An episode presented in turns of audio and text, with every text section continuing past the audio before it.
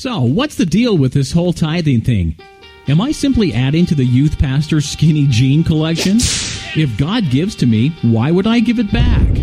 Well, first, God doesn't want our money. He wants us. When we give with a joyful heart, it shows God that we recognize that everything we have is His. We're simply borrowing on a condition that we put it to good use. Not a bad deal. Second, it requires that we remain dependent on God's grace to supply our every need. Even the birds don't worry about what they're going to eat, and how much more does God care for us than a bird? Third, we get to support God's work throughout the world. This church you're sitting in right now uses your tithes to support missionaries, feed the poor, and reach out to the community for Christ. It's a tiny price for such a huge impact. So you might be thinking, why can't I just let the rich be generous? My tithe isn't worth much at all. Well, actually, if everyone in this room, everyone sitting in American churches right now, honestly gave only 10% of their income back to God, we could add $85.5 billion to ministry around the world per year. That's enough to feed every child in Africa for life.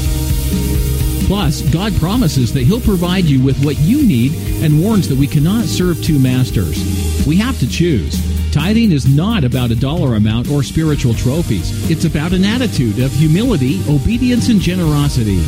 God doesn't want our 10%. He wants us 100%. So go ahead.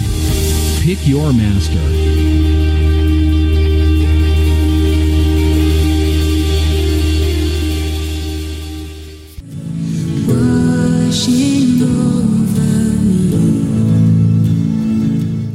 This series called Fully Devoted, and one of the things we've been talking about is what does it look like to be a fully devoted follower of Christ? And we said that there are some things you can know. There's some ways you can tell if somebody's a fully devoted follower of Christ. And last week I talked to you about leftovers. Now, I actually said to go boxes, and Mark, Mark being a lawyer, I should have said leftovers. So, Mark, let me ask you. I see you back there. Would you rather have? Would you rather be at the restaurant and having the dinner served to you, or would you rather have my leftovers? Oh, thank you, thank you. We, we, uh, so, so now my now that it, my language is lawyer approved. So appreciate that, buddy. so, what we said was that to be in the kingdom of God, you have to accept the grace of God. It's a free gift offered to you, and if you if you don't ever accept that gift, gift, you cannot be adopted into God's family. So the very first step is way down here at grace. Now, um, we talked. Wow, that's really loud. Take me down just a little bit. So if you're what Joe said a couple of weeks ago was that grace improves your position from coach class, if you're on a jet, to first class. But it doesn't necessarily take you anywhere. What a lot of people do, I, I, grew up in the Baptist church, I grew up in the Fundamental Baptist church, and then went to the Southern Baptist church. What a lot of people in the Baptist church think is if somebody comes into the family of God, that's good. Put a period on it. Yay, fire insurance. They're not going to hell. They can live any way they want to. That is not biblical. So what, what we teach is, and what we believe Scripture teaches is, that, that first you have to accept the grace to, of God. Then the second thing is you have to be committed to spiritual growth.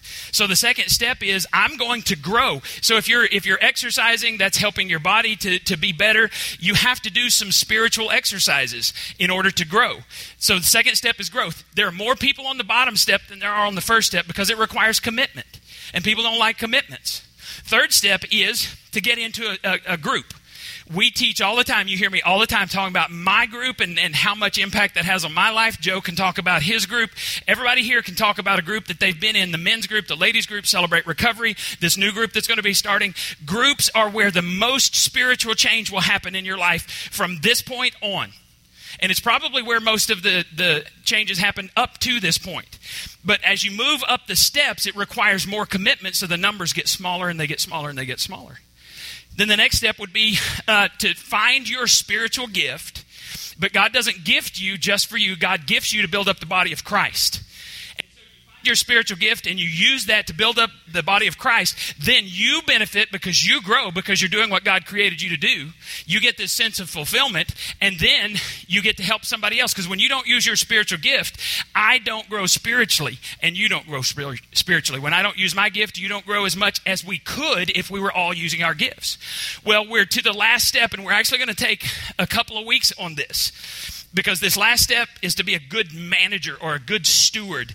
Um, good stewardship is the last step, and it's we put it at the end intentionally because people get funny when you talk about money, and and people are like, "Man, I love the grace of God. I love that." And, and, and I'm, I'm all in the grace of God. And then people say, well, spiritual growth, I, I don't have time for that. So what they do is they begin giving God leftovers. God, I've got all this stuff to do, but, but you can have that leftover when it comes to my spiritual growth. And then they wonder why they don't grow. They wonder why 20 years from now they're just like, or even worse than they were when they first came to Christ. And it's because they give God leftovers. And then when we say, we're going we're gonna get in a group, but God, I'll, I'll come once every six weeks, and then I'll get mad that I get sick and nobody comes see me in the hospital. Nobody even knew you were in the hospital. I just say, get mad. It's your own fault. You're giving leftovers? Because my group knows when something's going on with me, I know something is going on in their in their lives. We know that. We have our own little Facebook page. We're always talking and praying and, and doing all kinds of stuff, and we know what's going on. So if you give leftovers to to a uh, group, don't get mad at the group that you haven't been participating. And then if you don't know your spiritual gift, you don't get mad at me. The Bible talks about this. I know Danny and Kayla, they took a spiritual gift test off of lifeway.com. It's a real simple one. And then they came and talked to me about it. And I said, man, I see that gift in you. I see that. And I see, here's how you can use that gift. Discover your gift. It's your responsibility. I will not stand before God and answer for whether you know your spiritual gift or not. He's not going to hold me responsible. If you, if you just are giving leftovers everywhere, then he's not going to hold me responsible for what you're giving or not giving. And then we get to, you know, I said each each step, there's fewer and fewer people. You get up here to the to the good stewardship, good managers, and people get uptight when you talk about money. And and I honestly, we put it at the end for a couple of reasons. Number one, I think it takes maturity to talk about money. Number two, I think that that um, as you grow and God begins to soften your heart, you're more receptive to that. So I don't know. I don't know about you, but maybe, maybe, you've had a similar experience to mine. When my kids were little, we used to go on trips all the time. Mom and Dad lived 500 miles from here, so we'd load up in the car, and we had this whole process where we'd stop certain places because you know 500 miles, you got to beat your time from last time, and so you can't mess around. You know, no matter what age the kids are, you still got to beat your time. That's it's it's a game.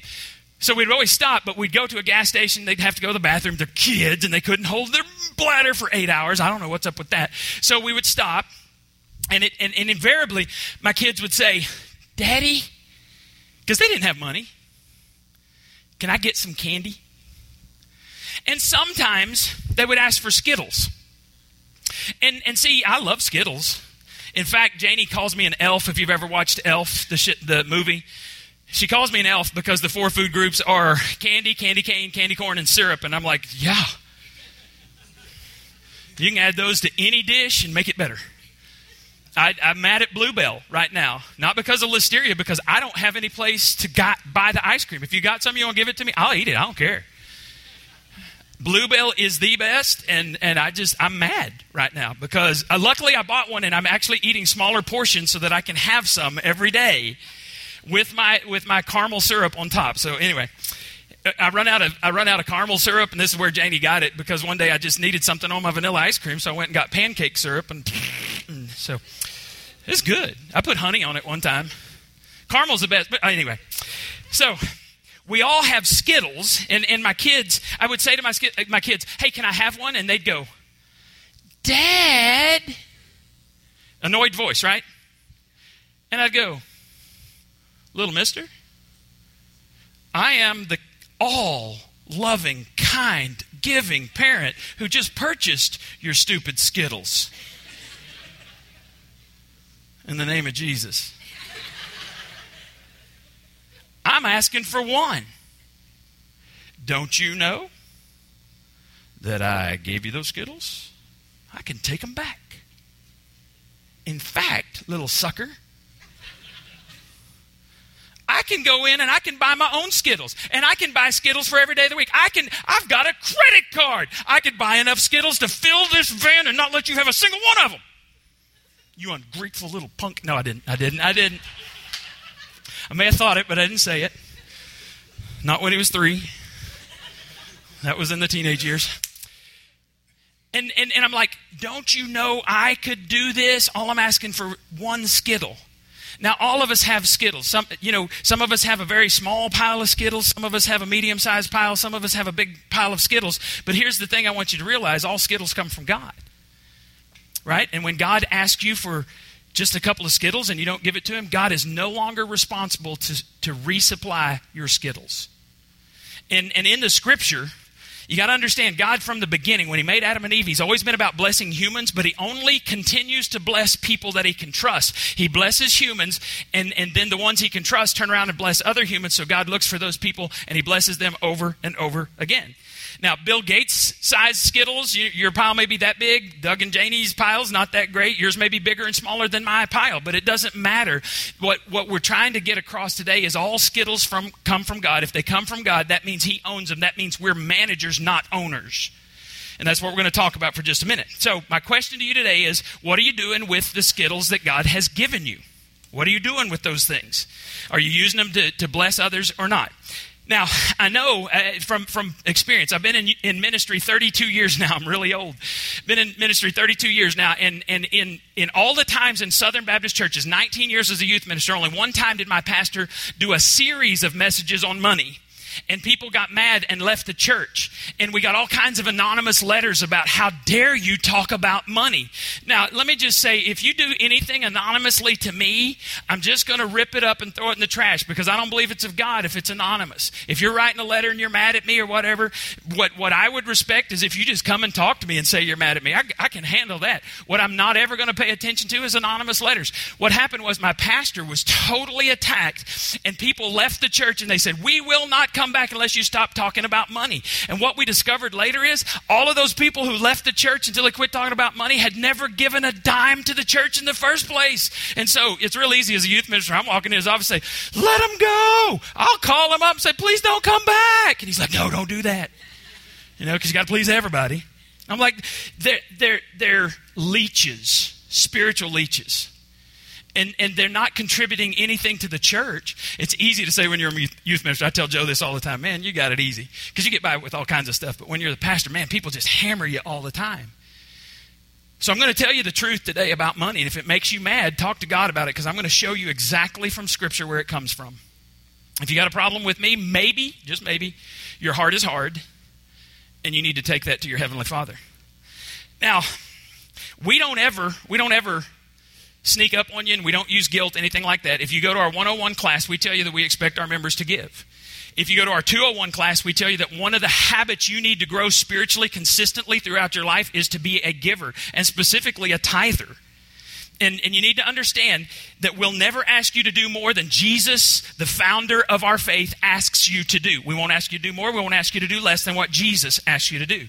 And you need to know that in the New Testament, one out of every six verses has to do with skittles, with stuff, with possessions. You didn't know that, did you? One third of Jesus' parables talked about skittles, if you're saying stuff, possessions, money. So, why did Jesus, a guy who had no money, had no possessions, no home, why did he talk so much about Skittles? I think it's because he knew that, that whatever word you want to use, moolah, scratch, dinero, quan, whatever you, word you use, I think that Jesus knew that we would be obsessed with money if we weren't careful. And so if you if you want God's antidote to that, you got to go to the scripture because the scripture has so much to say about it. Now, the Bible never said that money was evil. What the Bible, what, money is, is neutral. But look, I want to show you what the Bible says in 1 Timothy 6.10. The love of money is the root of all kinds of evil. Some people who have set their hearts on getting rich have wandered away from the Christian faith and have caused themselves a lot of grief. Jesus knew that we would obsess about money, so he talked a lot about it, how we're supposed to handle our skittles. And today, if you have any, any obsession, if you've ever been obsessed with money, then I think you ought to go to the great physician, the God doctor, to figure out how to overcome that, to get his prescription uh, about what you should do. And his prescription starts way back in the, in the book of Genesis with Adam and Eve. When God created humans, he set aside one day and he said, I want you to honor me one day. And so he says, I've given you six days in the week to get everything done. Give me one day. So here's the idea. We're going to go through these real fast. It's the idea of priorities, and, the fir- and, and God is a God of first. First things first. God is a prioritizing God. He's a God of order, not of chaos. Anytime you have something that is in chaos, it is not of God. Any decision you have to make, if it's chaos, it is not of God until God gives you a peace of God that surpasses all understanding to guard your hearts and your minds in Christ Jesus. Now, in the New Testament, in the Old Testament, we know that the one day of the week was the Sabbath day, but in the New Testament, they shifted it to the first day of the week because Sunday was when Jesus rose from the dead. And they thought it was really cool that God sent his only begotten Son to die on the cross for you and me, to pay the price for our sins, but not to stay dead, but to be raised from the dead. They thought that was awesome. So they threw a party once a week to celebrate God's goodness and to thank him for everything that he'd done in their lives. So Sunday's the first day of the week, and so this is the this is what comes from Scripture. This is what we learn from the New Testament. The first day belongs to God. The Old Testament, it was one day a week. Now we've shifted. It's the first day, and it's resurrection day belongs to God. Fast forward a little bit to Exodus chapter 13. God says to the Israelites, Dedicate to me every firstborn among the Israelites. The first, the first offspring to be born of both humans and animals belongs to me. So God says the firstborn, whether it's human or animal, belongs to him. So the idea is firstborn belongs to God. First day belongs to God, firstborn belongs to God. Now we know that the, of the animals, the firstborn animal was sacrificed to God. God's not into human sacrifice, so a firstborn son had to be redeemed. It had to be purchased by the blood, by the life of something else. So an innocent third party had to give its life to redeem that son, that firstborn son. In the Old Testament, firstborn sons were a big deal. They got an extra inheritance. They had extra responsibilities. But the way we would the way you would redeem your firstborn son or your firstborn child was to sacrifice an animal, and it foreshadowed Jesus being the sacrifice for us. There's another principle in Exodus 23 19. Bring the best of the first fruits of your soil to the house of the Lord your God. So in the harvest, they were supposed to take the very first thing they harvest, whether they knew they were going to have any other harvest or not, whether they knew anything about weather forecasting or whether the, the locusts were going to come. They were supposed to give of the first part. So first fruits belong to God. First day belongs to God. Firstborn belongs to God. First fruits belong to God. Now, let's jump back to Adam and Eve. And I want to, I want to show you how God interacted with them. Bible tells us that that Cain, the firstborn, he was a farmer, and that Abel was a shepherd. When it came time to bring their offerings to the Lord, says that Cain gave fruit, and Abel gave some of his uh, flock, some of his animals. And after what we've just read, first fruits, firstborn, you would expect that fruits or animals would be acceptable to God. But the Bible tells us that God accepted Abel's offering. He did not accept Cain's offering. And I always thought it was because of Cain's attitude. And that may be partially true, but I want to show you from the scripture what happened. This is in Genesis chapter 4. When it was time for the harvest, Cain presented some of his crops as a gift to the Lord. Abel also brought a gift, the best of the firstborn lambs from his flock. The Lord accepted Abel and his gift, but he did not accept Cain and his gift. So, did you see it? The scripture says Cain presented what? Some key word. What did it say about Abel's offering? The best of the first. Now, it's kind of like this. Let's, let's pretend you may have turned up another light there, Gary. Let's pretend that this is, a, this is an overgrown skittle, and this is your skittle. Now, this is how we do this. If you're a typical person, whether you're a Christ follower or not, but let's say you're, you're a Christian, what Christians tend to do is they say, well, this represents my my uh, the, the skittles or my money that i get in any given month. So i have to pay mortgage. So there's some that goes to mortgage. And i may have a car payment. So there goes car payment. And i have a cell phone. And there goes cell phone. And i have children. And oh my gosh that's a big one. So I, a big old fat chunk goes to my children. And then well you know then i have a habit of whatever your habit is. I don't know if it's golfing or smoking or dipping or i don't know. And i have this habit. And and then you know i have i have to take my wife out. And then i have to um, i have to get some Skittles, and and at the end of the month, I've got this much left over.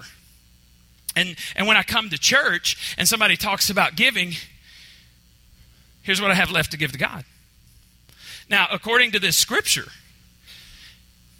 are you supposed to give the first chunk or this little bit? First. Okay, good. You got it. Just checking, just making sure. The first part belongs to God. God is never pleased when we give the leftovers. And too many of us have been doing that for too long. Look what Proverbs 3 9 and 10 says. Honor the Lord with your wealth, with the first fruits of all your crops. And then look what he says. Here's the promise. If you'll honor him with the first part, here's what God says. Then your barns will be filled to overflowing, and your vats will brim over with new wine. And some of you going, I ain't got no barns and I don't drink wine. What God is saying is He will provide more than you need. So you have to decide am I going to follow God's way or am I going to follow my way? Now, if you want to be honored by the God of the universe, I do, then I want to try to do things God's way. In the Old Testament, I would bring my offering to the temple. In the New Testament, the most important thing in God's economy in the New Testament was the local church. And, and what I want you to understand is God's not talking about giving from your income because giving would, would indicate that you own it. God's talking about bringing what belongs to Him. So let me just let me just uh, illustrate this way. Um, anybody got a ten dollar bill that you'll give me? You're not loaning. You're giving me a ten dollar bill. So whoever gets here first, come on. Thank you. Now you know you're not getting this back. Hang on, I got something for you. Well, then I give. Then Jamie gets this. It's a hundred dollar bill. That's yours to keep. Now, is that a fair exchange? No, no, no, no, sir. You said that was Jamie's. Everybody saw that, right? We will beat you and drag you out. You said that was Jamie's $10 bill. So, is now let me just ask is that a fair exchange? For Jamie? That's exactly what God offers. God says, Give me from the first, I will multiply the 90%. Janie and I have been giving for years. I actually started tithing long before Janie and I ever met in college when I had zero money. And a lot of people say, well, I'll tithe when I have money. No, you won't. Because if you can't be trusted with a small amount of money, God's not going to trust you with a lot. Did you know that in our country, the richest people in our country give less than 2% of their income to charity? But it actually gets worse than that. Christians in the United States, give one, on average, Christians, those who claim to follow the God who says this, give 1.7% of their income to God. It's no wonder churches are hurting for ministry. We won't, we won't get off on that. God could have told us any amount. He could have said $50 a month. And for some people in this church, $50 a month would have been a stretch. Some of you would be pocket change. We've talked about how we're going to get enough money for our parking lot. And if we had just 100 families give an average of $300 a month, not to the bagel fund, but to the, just to the joy basket, we've actually talked about we could get rid of the bagel fund. We would never have to have extra fundraisers again to try to pay for a parking lot if we just had that many people doing that. Or if we had 50 people at average giving 600 a month, you know, whatever the, the math comes up to. And, and so for a lot of you, it would be a stretch. But what if we said, what if God had said $75? That would be that would be $300 a month, and we would get our parking lot in a year. This is what we've said. If people do that, we will have a concrete parking lot in less than a year if people will honor God and just do what they're supposed to do with the 10%. But when God said 10%, He put us on equal footing and He declared this is a test to see where your heart is. Money is all about a test. God doesn't need your money, and some of you are going, good, because He ain't getting it. Well, that's between you and God. The reason I bring this up is because this is God's standard, not mine.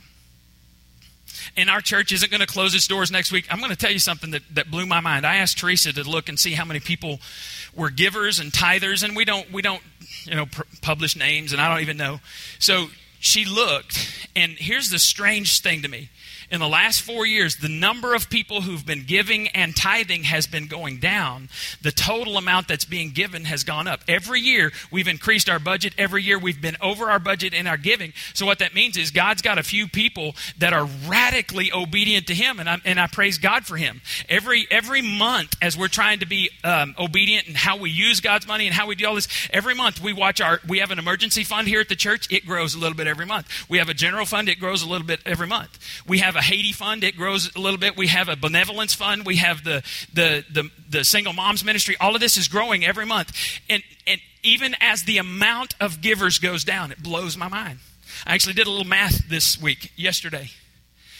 And nine years ago, three out of ten people at New Life were tithers. As of today,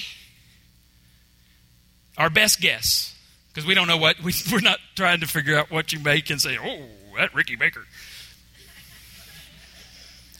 We, we, we don't have the, the tithing police that run around trying to figure out what you give. But, but we're, we're fairly intelligent.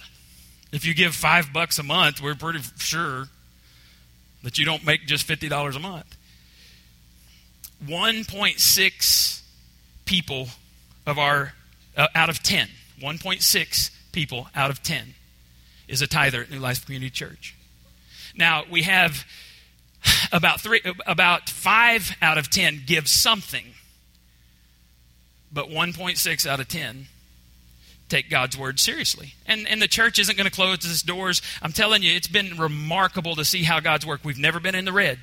And I told you this before. When we went to get a loan to buy this land and remodel this, the bank said, "Do you want more?" And we're like, "No, we're scared of what we got because we qualified for more." And they said, they said to us, to my face, "Your church financially is stronger than 90% of the churches that we give loans to."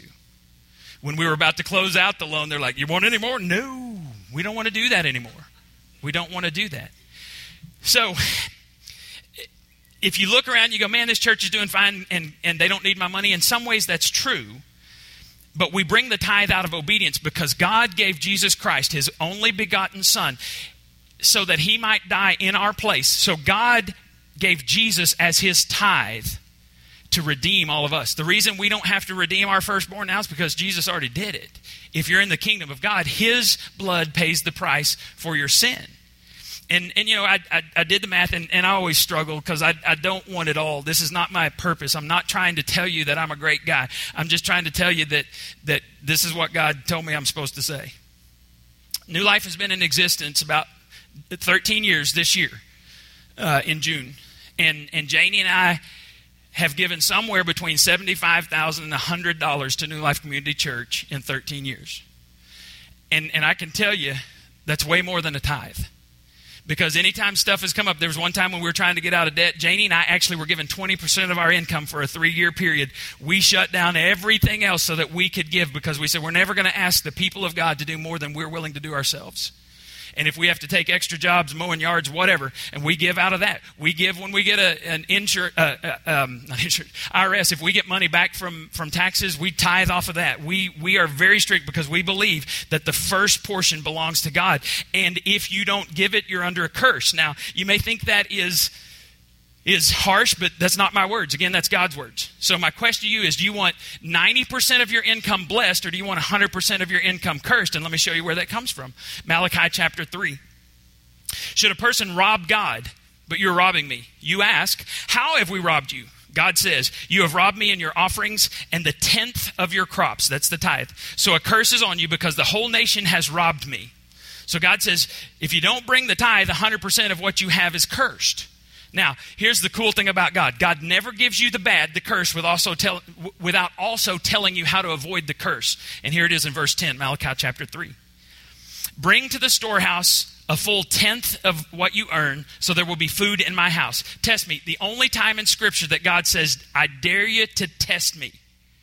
Only time, and it has to do with income. Test me in this, says the Lord All Powerful. I will open the windows of heaven for you and pour out all the skittles you need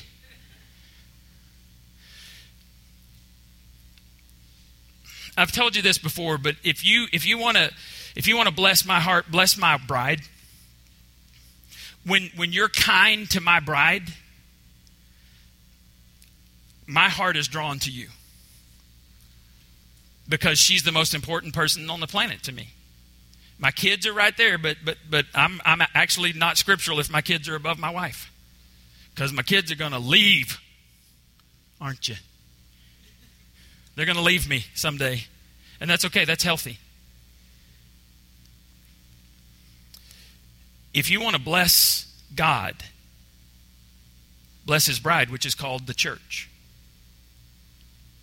And and you know, people all the time say, "Well, what if I give my tithe to compassion?"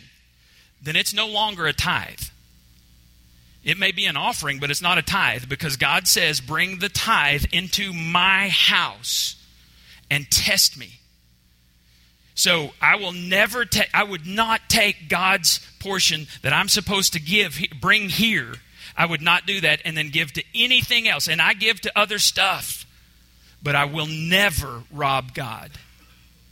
So when we, I told you that, that we're going to take another child today, and my goal is over the next 10 years to take a child a year so that we're, we're sponsoring 10 kids in, in the next few years. And I believe that God, because, because I'm a, it's the difference in being a reservoir and a river. A reservoir, you put up a dam and you try to hold all the water, as much water as you can. A river doesn't try to do that. A river just passes on what it's received. God is looking for river people. Now, one last caution. Matthew 6:21. Jesus said this, your heart will always be where your treasure is. So money is a treasure test. How do you know what you treasure? Look at look at what you spend your money on. I could say checkbook, but how many of you even have a checkbook anymore? A real one that you carry around. That that's very few. How many of you do everything online? The rest of you do cash what? The rest of you don't have any I don't know. There's a lot of people I'm not sure what you do. Maybe you change phones so that the, the repo may, I don't know. I don't know what's going on with you. When you're trustworthy with your finances, God will put his super on your natural. I'm just going to tell you, God continues to bless me and blow my mind. I, I've tried to outgive the Lord, I can't do it. But if you try to hold on tightly, God says, I can't trust them. Can't trust them a little bit, I'm not going to trust them with a lot. So the choice is yours. Our goal is that people will be obedient, radically obedient to God. Whether that's accepting the grace of God coming into his kingdom, whether that's deciding I've got to grow spiritually, whether that's deciding I need to get into a group of some kind, whether it's I need to discover my spiritual gift, or whether it's I need to be a manager so that I can be a blessing to others. I, I cannot wait, and, and I'm going to try to do this in the years ahead. I'm going to try to go to Ghana because I would like to meet Gilbert before he turns 18. And whoever we get, my girls are going to help me choose one today. Whoever we get there, I'm going to try to visit them. And there's some from, from like Honduras, and you know that's a little closer than Ghana, and maybe I'll get to go there.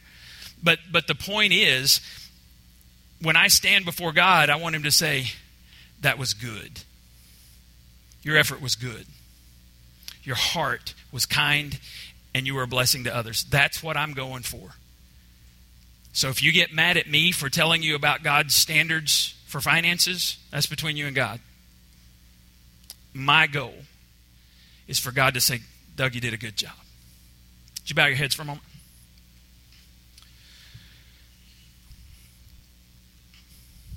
I want you to think about where you are on this journey, on this road. We're actually going to finish up next week with this whole um, fully devoted thing. But there's five things.